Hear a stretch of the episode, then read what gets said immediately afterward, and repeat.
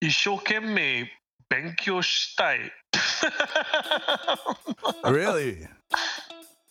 yeah, so I've been learning Japanese. Uh, I was probably butchering it, but yeah, I've- I've been learning Japanese like uh, quite religiously. I would say like at least once a day, I'll spend like uh, half an hour to an hour uh, doing like these flashcards, listening to conversations and stuff, and trying to pick up okay what phrases that I miss out and stuff. Uh, it's really really fun. I, I just got I really got into the kanji element as well. Most people hate it. I've been there. I, I've I, I, I hate it now, but I've loved it before. But Fuad, I'm gonna I'm gonna quickly introduce you here and let's get into the podcast. All right. So Yeah, yeah, yeah. Let's do, let's do that. yeah. Uh, you found it, everybody. It's the Japan What podcast coming at you out of the back end of Tokyo, the armpit of Asia, Shinjuku.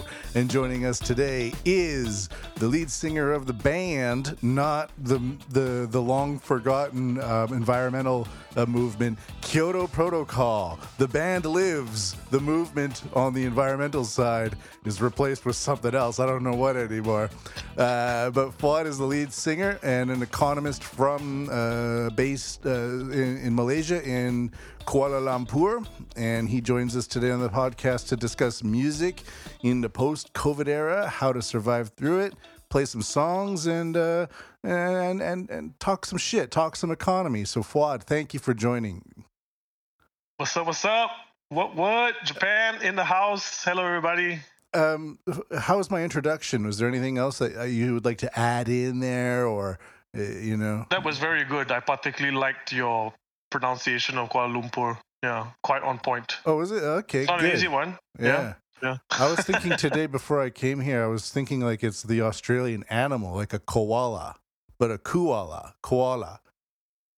Absolutely. There was even a video game called Koala Lumpur, and it's spelled like koala the bear. K O A L A. It's kind of like a lesser known Carmen Sandiego kind of thing, except it's a koala bear solving mysteries and stuff. That's what I gathered from it. I think it's a video game from the 90s. Yeah, that doesn't sound like anything that would happen these days. A koala Lumpur. you get kicked not, out of the room. You get kicked out of the room. Um, okay, so you we we did a podcast about two years ago. Um, and it was when I had the original co-host on, uh, Tom Molesky. Uh, he quit because he's uh, he's a bit of a cheap guy. He didn't want to spend any money uh, investing in gear when we went remote. And I had a I was having a kid at the time, so I wanted the gear I'd lent him so I could call my parents back home and let them know how the child was coming along. Uh, I didn't tell him that. Um, this is this is breaking news. Uh, but I, well, You some- heard it here first, man. some of the things we were talking about last time were um this was like when covid was just really kicking off uh and we we we we believed in covid but i remember you and i kind of being um in simpatico on the reaction the the draconian uh, measures that were going on this immediate we all must just follow this one thing and obey. It kind of felt like this dystopian nightmare which is kind of what it's become uh, we were talking about delivery apps, Gojek, uh, the app economy, and stuff like that. That's also kind of moved on to just digital QR code um, health monitoring and things like that. I'm kind of ranting here, but what I was hoping to say is um, we've in the past two years, it's we, we're living in a crazy different time period where you just don't go out to live shows unless you know the wink, wink, right people to call up and invite down because you might get some some weirdo there uh, who will rat everybody out. Maybe you don't know, but that's kind of what we're led to believe these days. So uh, it, it, it, it's coming back in Tokyo right now, where more people are doing shows and it's becoming a little bit more open. Um, but going with what I'm saying here right now, Fuad, what's the uh, as like a as an as an old school um, rock band, Kyoto Protocol? You've been making music, but uh, is it more or less the same as what I'm describing on the Tokyo side of things, or is it different? It is a little bit different. It's very interesting to hear the, the Tokyo side, and you know, I I love Japan a lot, right? Like yeah, we've you've been, here a few times, and you, you, you a lot of times, five times in total, um, four times music related, one time for the Rugby World Cup 2019. So just before COVID hit, Right. Uh, I was in Yokohama for a week, and uh, yeah, so you know, got a lot of friends there, uh, particularly in Tokyo and also in Osaka. So yeah, it's quite interesting to hear how you guys are doing. I think for us, uh, I don't know. Uh, in Malaysia, we don't really have that fear of somebody going to the gig and ratting you out. I think uh, when people hold hold the shows, there, there there are pretty clear rules that have been set in place. Like uh, if the original capacity of the place was 100, you have to do it with 50 now, 50% only. That's what we had as well. Yes. Right. So as long as they're doing that, um, and, and then uh, what they do is they get everybody to do the saliva test before they go in. So come a little bit earlier so that you can do the saliva test. And then we had a pretty good show in November last year. So we managed to catch a little bit of a window where uh, the case numbers weren't so high. Malaysia was looking quite uh, all right at that point. Uh, it probably got a little bit worse after that with Omicron arriving on our shores. Uh, but yeah, we, we had a couple of shows where we were able to to, to relive that experience. It was nice, uh, but I can't say that what we experienced was the de facto for all shows. I know some other people had a bit more trouble. I think uh, larger scale shows, we are talking about hundreds of people, and that's without the capacity re- reduction. And then, you know, um, the brass show up and say, like, oh, is, is this in compliance? And then they're kicking a fuss about it when, you know, you laid out the rules early on. And I find that quite strange because uh, it, in our example, it went pretty well. But in other examples, uh, they kind of um, either played dumb or played too smart. I, I, I don't really know what happened. So some major shows got shut down, and that's kind of spooked the local scene here as well. Uh, so maybe there is a semblance of what you described as uh, is there a rat in the house? We we don't know who's ratting this place out, uh, except that you know this happened in a place that's not just some live house. It's a pretty big gig venue that on a normal day you could uh, pre-covid you could fit like 2000 people inside yeah so so so that scale i think that's what's being targeted at the moment but um, in in in kl those live house style places where it's like 100 people uh, i think that's less of a danger at the moment yeah So there's kind of a radar that you can fly under in a way. Or um, maybe It's it's, not not, so it- high value targets to them Then maybe that's it. Yeah. Um, Isn't it? Do you think it's weird that you have to go get a, a a swab your your mouth to go watch a guitar player? Is that still weird?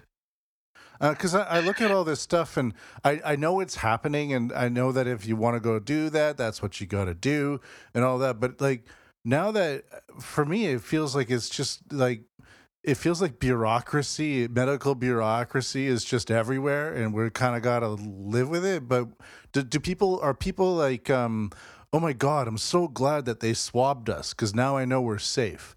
Has anybody ever said that to you, or or is this just like, oh man, we just got to get through this, and then we got to get through this? It's like getting frisked at the airport. Um, no, I don't have any bombs. Okay, you can touch my asshole, and then you get on the plane and, and get a double whiskey soda. Is this kind of what is that what it's like? Uh, yeah, it's it's people getting normalized to you know getting uh, their asshole touched and then having a whiskey soda after, pretty much. to use your analogy. Uh, yeah, people are. Uh, I, I definitely know some people who who feel like, okay, this is good. Um, uh, I, I feel safer knowing that this is being done. Uh, they marked out like plots on the floor, little spots with with the necks uh, in masking tape for where you're supposed to stand and stuff uh, by the end of the night, nobody's standing where they're supposed to stand, and Yeah, the, the, the mosh pit still carries on. But um, I think what's nice about the Malaysian scene is that even though that happens, I think there's this unwritten rule that you don't screw with anybody else that's not going to participate in the mosh pit or what. So there's that um, unwritten rule uh, somehow. So so that's all good. Um, if you really want to get close and sweaty to somebody, that's on you, you know. Um, but yeah, so I, I guess people can live how they want to live. You know what I mean? yeah, that makes Yeah. sense. Um, uh, it, Japan's kind of a a very like health oriented society, uh, and a lot of the um the thing that like that's very different about the like the the rock scene in, in, in Tokyo or the music scene in Tokyo and the music scene in Kuala Lumpur is here the expats are, are, are I think are a different breed, um, and sometimes I think that they are a little bit more on the cautious side of things than perhaps it would be in Malaysia. And um, you know, like if there's a giant, do you guys got a lot of expats over there that come and go? Because one thing about the scene over here, I'm not really involved in it anymore. To be honest, I'm doing more music production at home. But what I found is that if you're if you're relying on like an expat scene, there's just such a high rate of turnover. It's kind of hard to mm, get it for a long time. Is that the same thing? Is that the same thing in Kuala Lumpur, or is it more like um, lifers and stuff? You know. Um, it, really depends on the circles that you are operating in. I would say there are we do have our own um, well, uh, how, how, would you call it? Like uh, areas where expats usually congregate and stuff like that. And yeah, similarly, majority of them don't last very long. And I think maybe the key difference is that um, when COVID happened, I think a lot of people left and didn't really come back. Um, and now we've got a whole new batch are coming in with the price of oil being above hundred bucks and Malaysia being quite tied into that whole oil and gas value chain where I think having some people come back in uh, vis-a-vis the oil and gas um, employment. Yeah, so I think there was a large swath of employment changeover in the expat community here. Yeah. Uh, but yeah, uh, similarly, we don't really depend on them too much for for for say like attending shows and stuff. Yeah, we, we've we we have uh, we we have our own fan base that's local, so uh, hopefully they're lifers. So some people come and go. Some people, I guess, either outgrow the band or outgrow music, or they got uh, they got other priorities. Uh, then they start to not be so active and stuff. So yeah, um, we've had to navigate quite a few rounds of that, right? After being a band for 12 years now. Yeah, I would so imagine that. Cycles. Yeah, um, oh, I was going to ask something else. Um, we've seen a lot of uh, closures of live houses, or um, uh, more. A lot of uh, younger people in Tokyo tend to be shifting towards um, hip hop, where but not live band hip hop. So they make their own tracks and they go with their own tracks. Is that going on in Kuala Lumpur as well, or is is it still mostly um, bands? Or uh, what? Do you know what I mean? That's very cool. Um, I the gig that we played at, uh, I, I, can't say that I have that much time to. I, I, wish I did, right? To be a bit more plugged into the local scene, hearing out different acts, and you know, doing a little bit of curation, especially like if you were to organize our own live shows and stuff. But uh, work's getting a bit tough. How would you say? Uh, shigotozuke mainichi. Okay, yeah. right? Very yeah, good. so so that's uh, that's what's going on right now. Uh, but the gig that we played in November, one of the acts was this uh, really sick youngin. His name is Rudin. Uh, he does hip hop with uh, backing track first, and then halfway through, he has his whole band come up and they do this whole rap rock thing that's uh, modern and not really like uh, Limp Bizkit kind of thing. Yeah. yeah. So, yeah, so good. yeah. I, but hip hop, uh, they have a lot more of their own ecosystem that they operate in. Uh, obviously, it's been a bit tougher with with COVID and all of that, but you know, for them, I, I think they have a pretty good following on the ground and stuff. So, yeah, uh, hip hop is is big in Malaysia. Some of our biggest acts are are hip hop acts. Yeah. Oh, okay. Like people like Joe Flizzo, um, for example. Yeah, like really really big uh, guys. They even uh they, they even work on like Def Jam Records, the the Asian version and stuff. So like the the that level. Yeah. Interesting. Um, you guys, Kyoto Protocol, you've released two singles in the past couple of years, right? Um, Nothing lasts forever, and the new one. Um, Faded Lights. Theater, Faded Lights. Yes, uh, thank you. Faded yes. Lights. Yep. Um, so the are you guys? Do you have your own studio now? And are you mostly doing um, live tracking, or have you moved to like uh, plugging guitars into computers and and just going in the box, as they say? We were quite fortunate that over the span of the two years, well, fortunate and unfortunate for different reasons. Um, I think at the end of 2019 slash beginning of 2020, we uh, started up Kyoto Studios. So from Kyoto Protocol to Kyoto Studios, we have our own space now. Um, we were hoping to, you know, pre- do more content apart from music as well in that space. Uh, we did like some co- collabs where we invite people over for covers and stuff, uh, where where we get to have that experience of collaborating with the different artists and then learning to work with them. It's always usually quite an enriching experience. I, I, might share you a link or two. That sounds good. Uh, yeah. Yeah. Uh, and then obviously there was a few lockdowns that happened. And in the midst of one of those lockdowns, and we had a small window to record, that's when we did Nothing Lasts Forever. And that was recorded in 2020, I believe. Um, but I think uh, we had to kind of wait for it to uh, until the next year for it to come out, 2021. Um, and then we had a similar sliver of time in between the lockdowns again, where we could hit the studio. And this time we had written a, a, another song called Faded Lights, and uh, both of which generally were tracked at Kyoto Studios. So this marks the new sound that we've been able to create. And this is really our our imprint, our our DNA because it's our space. It's our drums, it's our, it's our mics, it's our own guitar amps, all this stuff. Uh, sometimes I track at home. I've got a little setup here, and my neighbors don't complain, so thank God for that. Nice. Uh, so I, I, do some of the guitar work there. But yeah, uh, essentially these two singles are the first singles since the 2018 album, The Pen is Mightier and uh, that was done in a very profesh studio and stuff. They, they, they do some of the biggest acts, uh, uh, and, and, they they even do regional jobs or even international jobs. Go to Malaysia because we have this nice mix of we we we have the um, labor capability or, or, or the, the, smart people to do stuff. Sorry if I'm not too eloquent at this time of night. and on the other hand, they also have the the labor structure of Malaysia, which tends to be cheaper on an international basis, uh, but still good enough when you when you recontextualize that locally. So this is a very good studio, Maverick Studios. That's where we did the Pen is Mighty. But we felt like we needed to move on from that and and, and go through our own journey. And a big part of that is uh, Shakil, my band member, the, the guy who plays bass. Right. Looks yeah.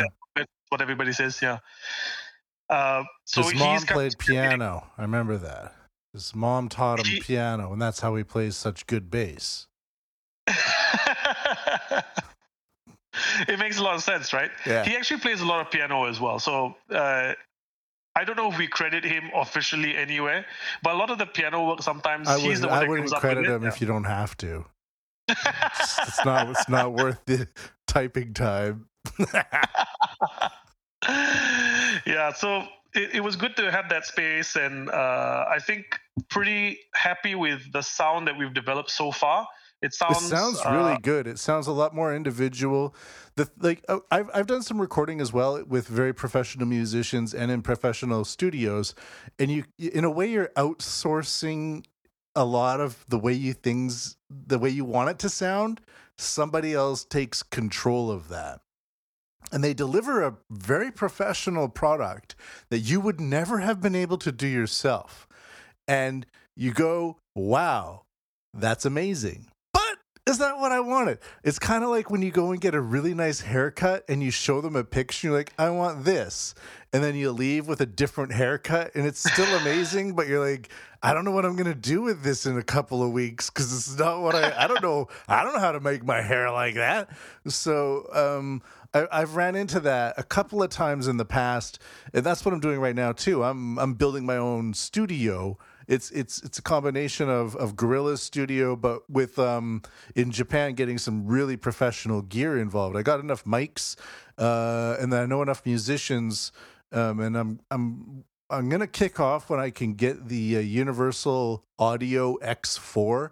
It's a four XLR desktop thing, and then I just use some other peripheral ones for drum recordings. But then go to studios around town in Tokyo where there's so many of them with and they're all soundproofed and stuff and you can get you can get a lot of work done in there so it's a combination of uh, getting some some top line professional gear and out and then going into rooms and, and, you know and then bringing it back to the box and and developing oh, it that cool. way uh, with some yeah. not just with goofy plugins but channel strips and, uh, and things mm. like that and i think that's good enough you know i was looking at an ssl um, console uh, for recording, it's a hundred thousand dollars or you can or you can spend $90 on on a plugin that gets you 85% of the way there.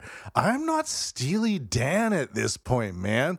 Uh, uh I'm, I'm pretty happy to save $99950 or whatever it is to to get the 80% of my of my way there you know? So there's the there's these new ideas coming along where we don't need to outsource that final that last mile of our creative process to somebody else. So you guys are developing your own studios. Eh, so how are you um how are you how are you developing it to make it your own? Well we're fortunate that uh, one of the well okay let me put it this way. Without without ratting out anybody nice. uh, no rats.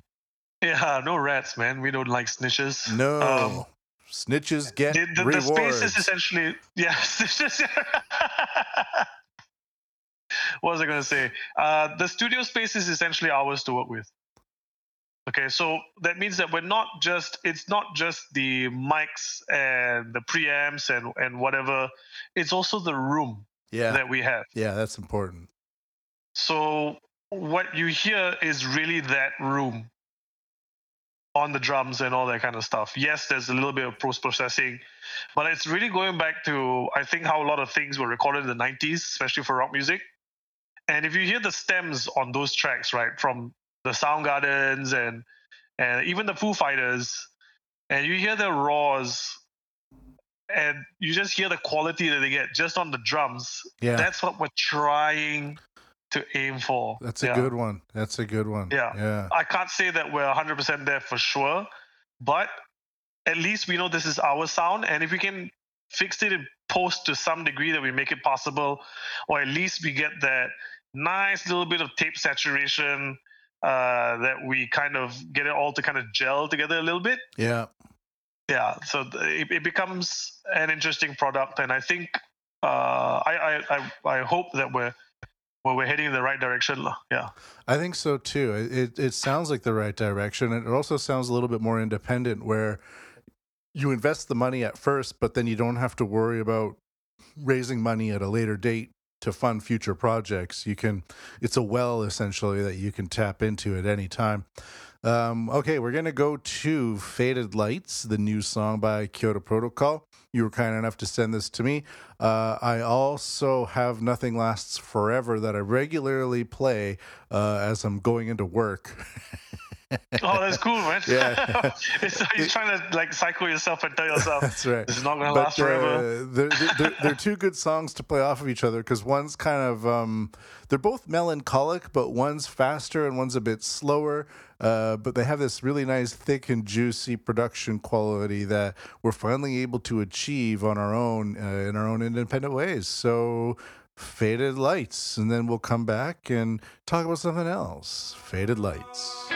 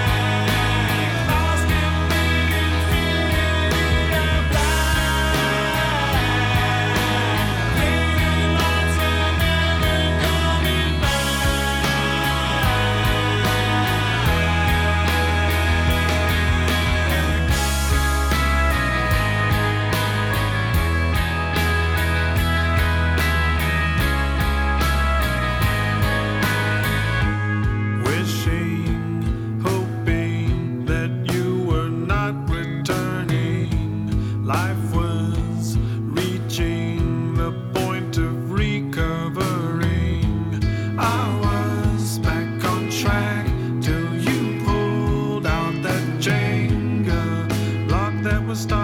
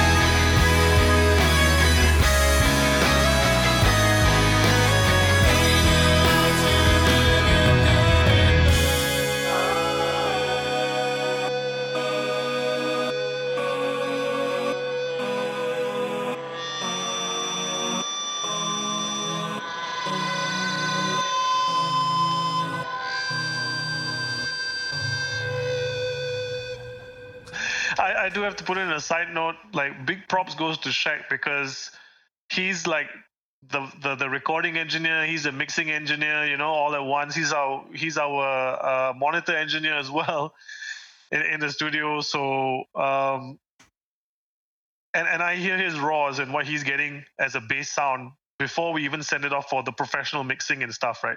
So all our stuff still gets professionally mixed and mastered somewhere else.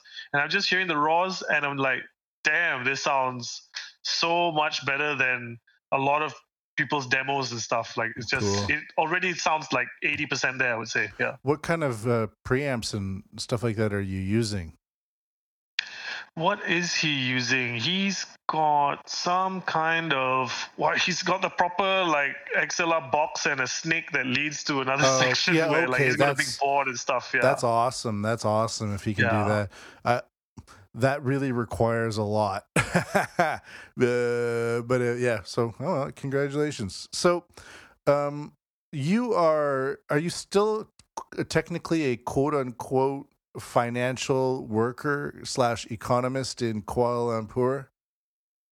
Yes, I am. So- 14 years running. 14 years. And w- can you tell us, um, can you give us an overview about this thing we call the job of day? Uh, what do you, what does this entail for? so currently, I run a subsidiary uh, within a group that's essentially an asset management. So people give us money and we help them to invest it. And all the returns the investor gets to keep. All we ask for for, for our services is a management fee that's really, really small uh, in comparison when we're talking about the dollars and cents. So it's a very typical asset manager model. If I'm gonna maybe compare to maybe something similar in Japan, a parallel would maybe be like Nikko Asset Management. Okay. Yeah, Yeah. that makes sense. Uh, ex- yeah, except that we only do one asset class and we do bonds. okay. Sure. Yeah. So So- so, we're a bond fund manager essentially. Yeah. Uh, uh, Does this cover all aspects of, uh, of bonds? Uh, so we're what's called the buy side. So uh, we represent investors to help them invest in these securities. The sell side are people like the uh, Sumitomo Investment Bank, where they walk hand in hand with say Uniqlo, and then Uniqlo. How do you want to raise uh, capital today? Do you want to sell more shares in the equity markets, or do you want to raise debt via the bond markets? So um, if if they choose if Uniqlo chooses to raise debt by selling bonds, then that's called the sell side. And then the buy side, that's where I come in, scrutinizes Uniqlo. Mm, are they doing good? Are they doing bad? If I lend Uniqlo money for 10 years, will they be able to pay me back? Okay. That kind of thing. Sure. So yeah, you basically you're you're a professional um, finance investor. You're not just some like crypto day trader, right? It's not the most exciting shit to hear about, but it's very technical, and therefore you you know what's going on. Um, because there's a lot of crypto day traders who will just be like, "Yeah, I know about finance," right? So if someone's gonna listen to this podcast, and that's who you are. have you seen have you seen them on, on TikTok or, or like social media and stuff? Yeah, they're nuts. they're like doing these things where there's vertical video and stuff and like oh Yeah. how i made my millions and they go like tip number one Yeah. uh they raise their they tip they, number two they they point their their fingers at random points in the screen and these little pop-ups come up and you're supposed to remember all that and then follow through and make millions like eh I, I don't know man that, that seems It's- rather the most- dodgy it's the most mundane of advice i tell you everybody knows you're supposed to buy That's low right. and sell Yes, high it's freaking finance 101 think twice before you invest oh Ah, So, um, one th- okay. So I work at a uh, I I used to work at a translation interpreting training school um, that focused on business and stuff like that. And then I worked at SoftBank where I was in charge of an AI school for AI engineers and um, executives at SoftBank. And following AI markets, and this was uh, during um, SoftBank's Vision Fund, and I basically used that as a, a way to track what was going on with investments in the AI field and stuff like that. Now I work at a daily uh, paper in Tokyo, an English daily, and I'm all over the place in there. I'm not like some muckraker journalist. I'm I'm doing page design here, or I'm doing um, uh, web editing there, or I'm doing some rewriting here. But basically, some days when I'm doing the economics page, business and economics, I'm scanning through hundreds and hundreds of business articles a day, trying to make. I view it as the best mixtape for the world that, that uh, otherwise you just choose the most mundane horse shit. But I always view it like this is a mixtape of the business world today for the public, and I want them to be able to look at this and go, "That's a cool mixtape." So that's a good name for a segment, by the way. What? Mixtape of the business world. Mixtape. That's the, really that's, good. That's actually yeah, not. Yeah, you should start something. That's not bad.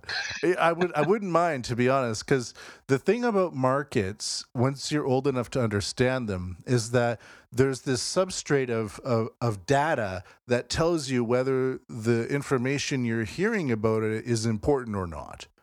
Uh, whereas a lot of international news or opinionated articles, it's like, yeah, I really care about this dolphin, but maybe but but the dolphin doesn't exist for a long time. Just for example so everybody can get riled up about a dolphin but then there's not there's not a lot more of that dolphin and eventually that dolphin story goes away and you invested all this time and energy into it. But if there's like markets involved you kind of understand the importance of that news story. So what i'm trying to say is that with that market substrate it gives you a real clear indication as to the value of something and whether you're not you should be paying attention to it or not. Now, what I've noticed a lot, this is coming from the Japanese perspective, especially in the past year and a half, is that the everybody turned off the economy so that nobody would catch the flu and uh, then they expected to turn the economy back on, like coming into a room that you just left for a few minutes and expecting everything to just light up as per usual. That's not happening. Right now, it's so crazy, and we don't know what the hell is going on. We have Klaus Schwab in the Economic World, World Economic Forum where you have nothing to be happy. They just had this global world summit for governments going on where they, all this crazy shit's going on. But what I've noticed a lot is I've seen this headline theme come up again and again and again. And this is the thing. Nanchara, nanchara, nanchara prevents economic recovery from happening. So, for example, high raw material costs plus weak yen threaten Japan's recovery from COVID. Or the, the other one was um, lack of tourism demand prevents recovery in the industry be- after COVID Uh, so there's this whole thing going on where they expected this well, we're always being teased like there's this carrot of recovery and then something happens and they go nah, actually that carrot isn't there because because of this thing that happened. But we all we all fucking know that it's been 2 years of insane policy driven by who knows who and here we are today and I don't know what the hell is going on but we're seeing inflation shooting up and they're going to be like don't worry we'll just pay you more from the taxpayer coffers. And you're like that doesn't make sense sense. It never made sense. But you got like an 80 year old in the helm of the government driving the bus going, uh, actually, it does make sense. So, Fuad, what the hell is going on here? Do you notice these trends as well in Kuala Lumpur? And uh, what what what what are your what are your thoughts about all this? Because for me, it's driving me it's driving me crazy. Actually, it's it blows my mind. It makes me look at all of these elite structures that have been going on for the past twenty five years, and me going, "You guys don't know what's going on, do you? Do you?" That's very very interesting. Um, obviously, you know, outsiders study, uh, especially in the field of economics, they study Japan quite a lot because it's a very unique case. And in many cases, they've actually set the path for um, options of, of, of how monetary policy should be rolled out, right? So 2007 and 8 or sorry the, the 2008-9 global financial crisis in the us particularly they were kind of stuck they didn't know what to do because uh, they've already kept cut the Fed funds rate all the way down to zero. And whoa, you mean we've already hit zero? There's not there's nothing more we can do uh, in terms of trying to stimulate the economy and make borrowing cheaper and therefore you know um, getting velocity of money up again uh, amidst a whole uh, um, other host of uh, after effects, but I'm not going to go into that. So then, what do they do? They take a leaf out of the the, the Japanese example, and they in, instate this thing called quantitative easing, which basically means that the uh, the, the, central bank or the, the, the person that plays central bank, let's use the U.S. as the same example, the Federal Reserve will buy the bonds issued by the the U.S. Treasury, uh, and therefore creating money in the process. So if I held U.S. Treasuries and then the Fed comes, uh, Powell comes to me and says, "Hey, can I buy it off of you?" Say, "Yeah, sure." Uh, I have my Treasury because I get cash, and that's the cash injection into the economy, right? That was actually started in Japan. So in a, in a sense, uh, Japan is quite far ahead in some of these precepts of of, of these things uh, that have actually worked in a lot of other examples and you know what's funny? Even though Japan has like an extra 10 years of this experimentation, and you're right, it is experimentation. It's not so much that they don't exactly know what they're doing. Well, I mean, sorry, yes, definitely they don't know exactly what they're doing. But that's the tricky part about monetary policy, anyways. Always been for the past hundred years. Well, the um, and, uh, Kuroda, the the BOJ head, is always saying we're just going to do quantitative easing until we reach two percent inflation, and then we'll. But you, you kind of know that that's those are two different things. Like that's what like they, they know what they're doing but they don't know what they're doing or the, what they're saying isn't what they're doing like they're going to do quantitative easing and they say 2% inflation but there's also this maybe a hundred other things that they're not actually saying right so the tricky part about that is, and I feel like this is not actually spoken about in financial media a whole lot. So my analysis of the past uh, 30 years or so in Japan, the one reason why a lot of this stuff has not really had the complete desired effect, right, is because central banks, technically, their mandate is limited. At a certain point, you have a hard line in the sand that's drawn, and the baton passes over to the government side or the fiscal side. Right. So what always happens is that BOJ actually does a pretty good job of setting the concrete or the foundations. The piles have gone into the soil. You have a very solid foundation, and then uh, you know on that foundation you're supposed to inject the economy with growth by th- through government spending. It's something that's worked um, it countless number of times. And, and this is not just a, a, a post 90s bubble pop thing. This has been working for like um, uh, Marshall Plan, post World War II, etc., etc. right? You see, you have many cases that's working. But what happens in Japan is that suddenly the government side comes in and they go, oh, okay, this is all well and good. Growth is starting to come back just a little bit. It's time to tax people. Let's raise the VAT. Oh my God, the number of times that they've done that, they've shot themselves in the foot so many times. So I'd, I'd like to kind of set the record straight for the BOJ. I think they're actually doing a pretty good job of trying to stabilize and, and put those piles in the ground and having a nice foundation. It's just that the government always comes around and goes like, oh, you mean um, it's starting to look good now? Maybe we're supposed to build this house with four beams, but we could take away one now. Taxation. Yeah. And they keep doing it. It keeps shooting the go- uh, it keeps shooting the economy in the foot. Yeah, but we do. I've got a question for you, actually. Sure, I've got go a question for it. You, yeah, right? do it. Yeah. So, so the uh, obviously this uh, Japanese economic conundrum is one of the biggest questions in the world, and I think from what I've read, it boils down to two things that they could easily do to, to, to solve it in a relatively quick amount of time. By which I mean maybe five to ten years, kind of thing. And both are kind of structural issues. Okay, they boiled it down to two possible solutions. Number one, allow more immigrants in to fulfill that labor gap, and then you know the whole thing, population law, etc., etc. Number two, change uh, the structural issues that are preventing women from participating in a meaningful way in the economy.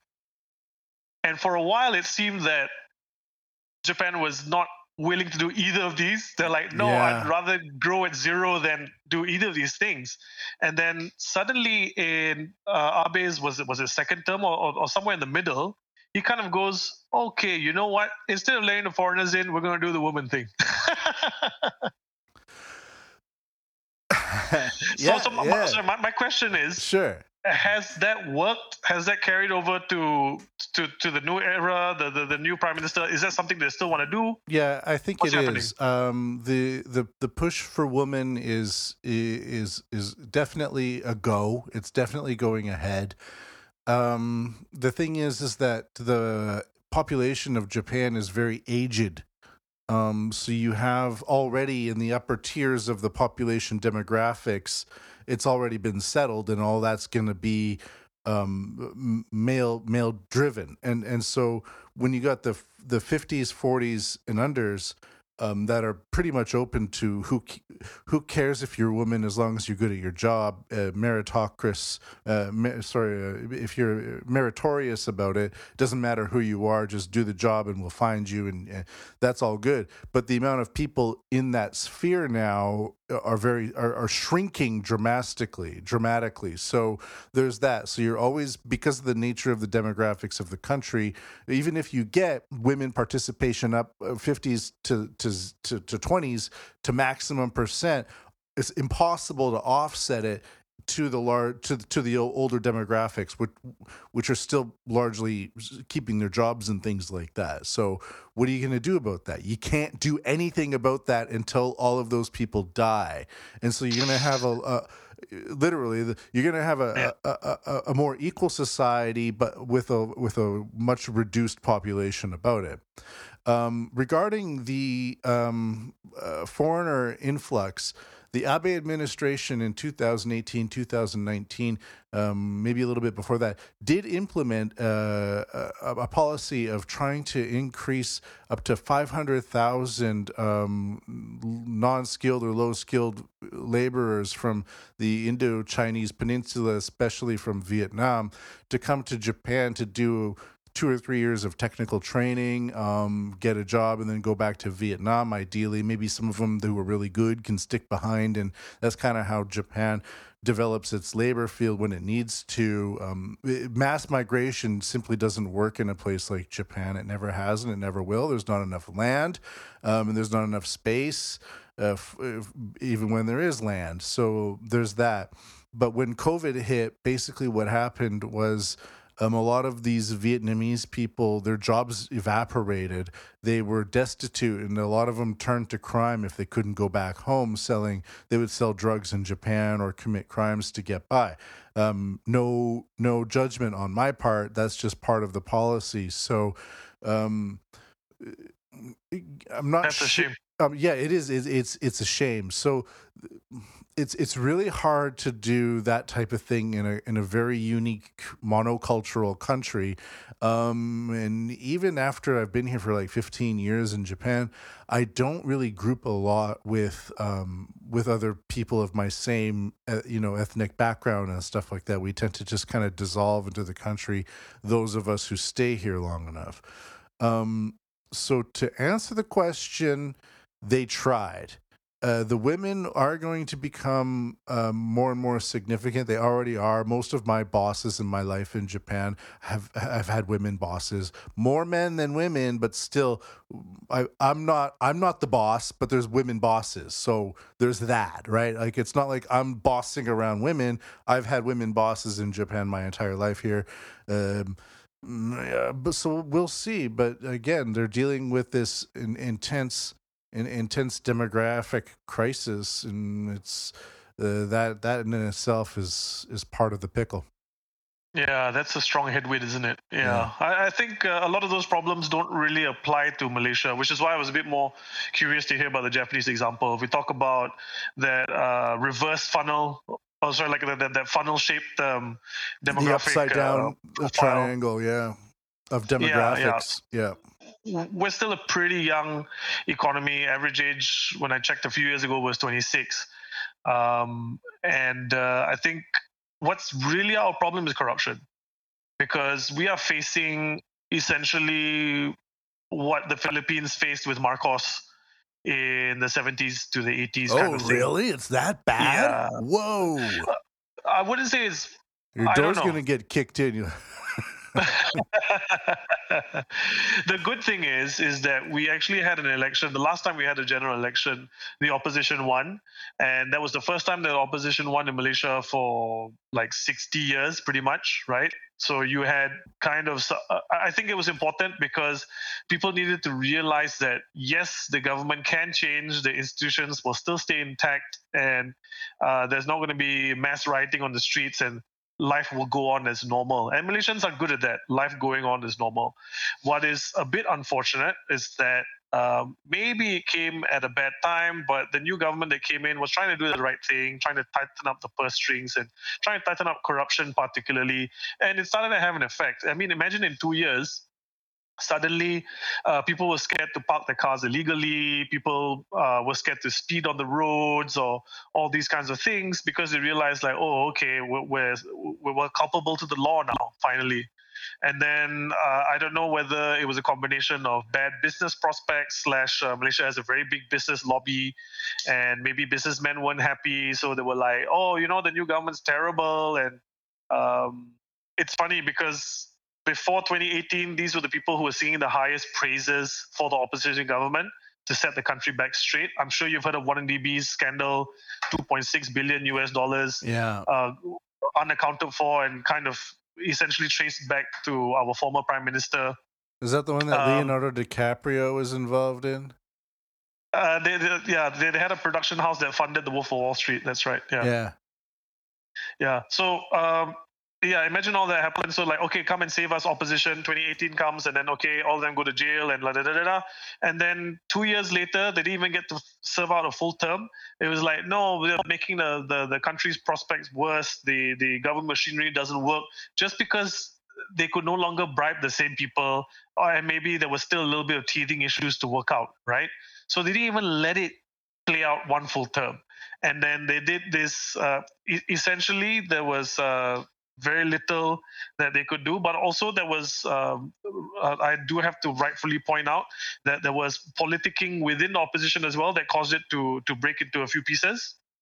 So, because of that, they called for some kind of emergency vote. And then the guys who were kicked out, the guys who were in there for 60 years, get voted back into power uh, just within another two year cycle. And if two years since then, everything has un- out, uh, undone itself. Uh, people just park on the street. Nobody really cares about getting fined. I'm pretty sure that um, all these bribery and stuff like that is, is is back in full swing. In fact, we've started to uh, feel the effects of climate change here. Some places that never often got flooded before are starting to get flooded now, and then suddenly exposed how the government, the current government, the one of two years now, is uh, awfully inept in dealing with this kind of stuff. Um, trying to do photo ops when really they should have just put that money towards actually helping people. Uh, but yet there is enough discontent with, I suppose, the the dollars and cents side of things between that 2018 and 2020. Uh, we're about to have an election this year. It's going to be quite interesting, and most of the the the what do you call the weather vines are pointing towards the the the bad guys still staying in power, like if I can put it that way. Nah. well, no, maybe not bad guys, but the corrupt guys still staying in power. Yeah, that's interesting. Yeah. Some people like corruption here. It's crazy. There's o- oil, a oil is yeah. oil is a very corrupt industry, isn't it? Like I was thinking, like um, oil attracts a lot of people to it, which is good, but there's also a lot of corruption. Like when you're when we're talking about Japan's Nikko and Nomura securities, you're not going to have some guy from like Cameroon come to Japan and understand how to handle the you know Japan's you know financial systems like that. But oil is oil, and you sell it and it makes money. So uh, there's that. Yeah, we're, we're fortunate that in Malaysia we're not 100% corrupted by oil because it only covers about 10 to 20% of our whole government spending. Yeah, so we're not fully reliant on it. We're not like a welfare state, say like Saudi Arabia, where like 100% all of it's yeah. paid by oil. Yeah. Right? Yeah. They put up some solar so panels and like, see, we're divesting. Yeah. it's trust me, it's not by it's not by any clever judgment. It was it was by having no other choice. Yeah. So we yeah we were one of the Asian tigers in the 90s and stuff. Built up a pretty big manufacturing um, uh, capability, and even today, like a lot of the AMD chips, Intel has um uh, has an outfit here as well. So I think what serves Asia uh, supply routes is actually Malaysia is quite an important part of it. And with the U.S.-China trade war uh, of 2018 and hasn't really reversed out just yet, uh, Malaysia becomes an even more important player because number one, Malaysia has a significant Chinese population, about 20-ish percent, and they uh, are overrepresented in business. And they are obviously the business owners that are involved in that part of the supply chain and all those kind of things. The Malays, uh, they're 60% of the population, that includes myself, and it's kind of divided between rural uh, middle class and the upper echelon class, which tend to be a bit more political or at least uh, politic, uh, politically related in nature and not so much uh, business driving, although there are exceptions to the rule. Yeah. Yeah. Cool, Those are the major driving factors. Yeah. Interesting. We'll have to continue this conversation another time. My studio time is running out. Fuad, where can people find you? Uh, Or and your band? Well, the easiest way is to go on uh, kyotoband.com. So there's K Y O T O B A N D.com. Uh, and then you'll find all our socials there. But we are, we're Kyoto Band on Instagram and all these other places as well. Uh, so yeah, please do look us up. And uh, you know, we're, we're, pretty friendly, pretty. So I, I don't know what, what you score that out of 10. But yeah, come and say hi, uh, listen to a few tracks, see if you like it. Um, good old rock and roll. Yeah, it's one of my go-tos and has been for years. Fuad, it's been a pleasure. Thank you so much. Have a great time, Thank you everybody. very, very much. And uh, MatthewPMBigelow.com. You've been listening to the Japan What podcast. MatthewPMBigelow.com is revised for your eyes. Make sure to go check it out at MatthewPMBigelow.com. You've been listening to the Japan What podcast. Take her easy, everybody. Until then, safe travels and Listen to every TikTok crypto investor you can. They are the angels sent from God. This has not been financial advice.